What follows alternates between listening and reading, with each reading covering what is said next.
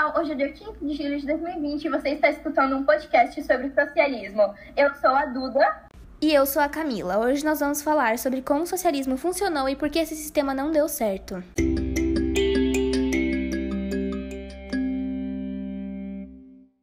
Karl Marx e Frederick Engels foram os principais pensadores socialistas.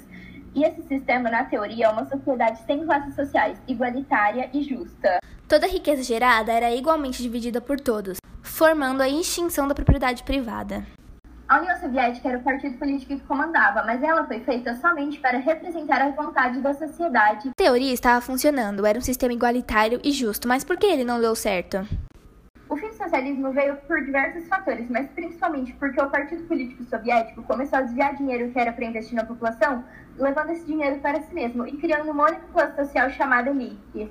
Também tinham baixo nível tecnológico, crise econômica por causa da Guerra Fria, baixo índice de produtividade industrial e agropecuária. Ou seja, não tinha variedade de produto e nem concorrência. Todos esses fatores ocasionaram a insatisfação da população soviética, a tal ponto que o Estado perdeu o controle de tanta manifestação que a população começou a fazer. Esse foi o desfecho do nosso tema. Espero que vocês tenham gostado. Beijos e até a próxima. Tchau!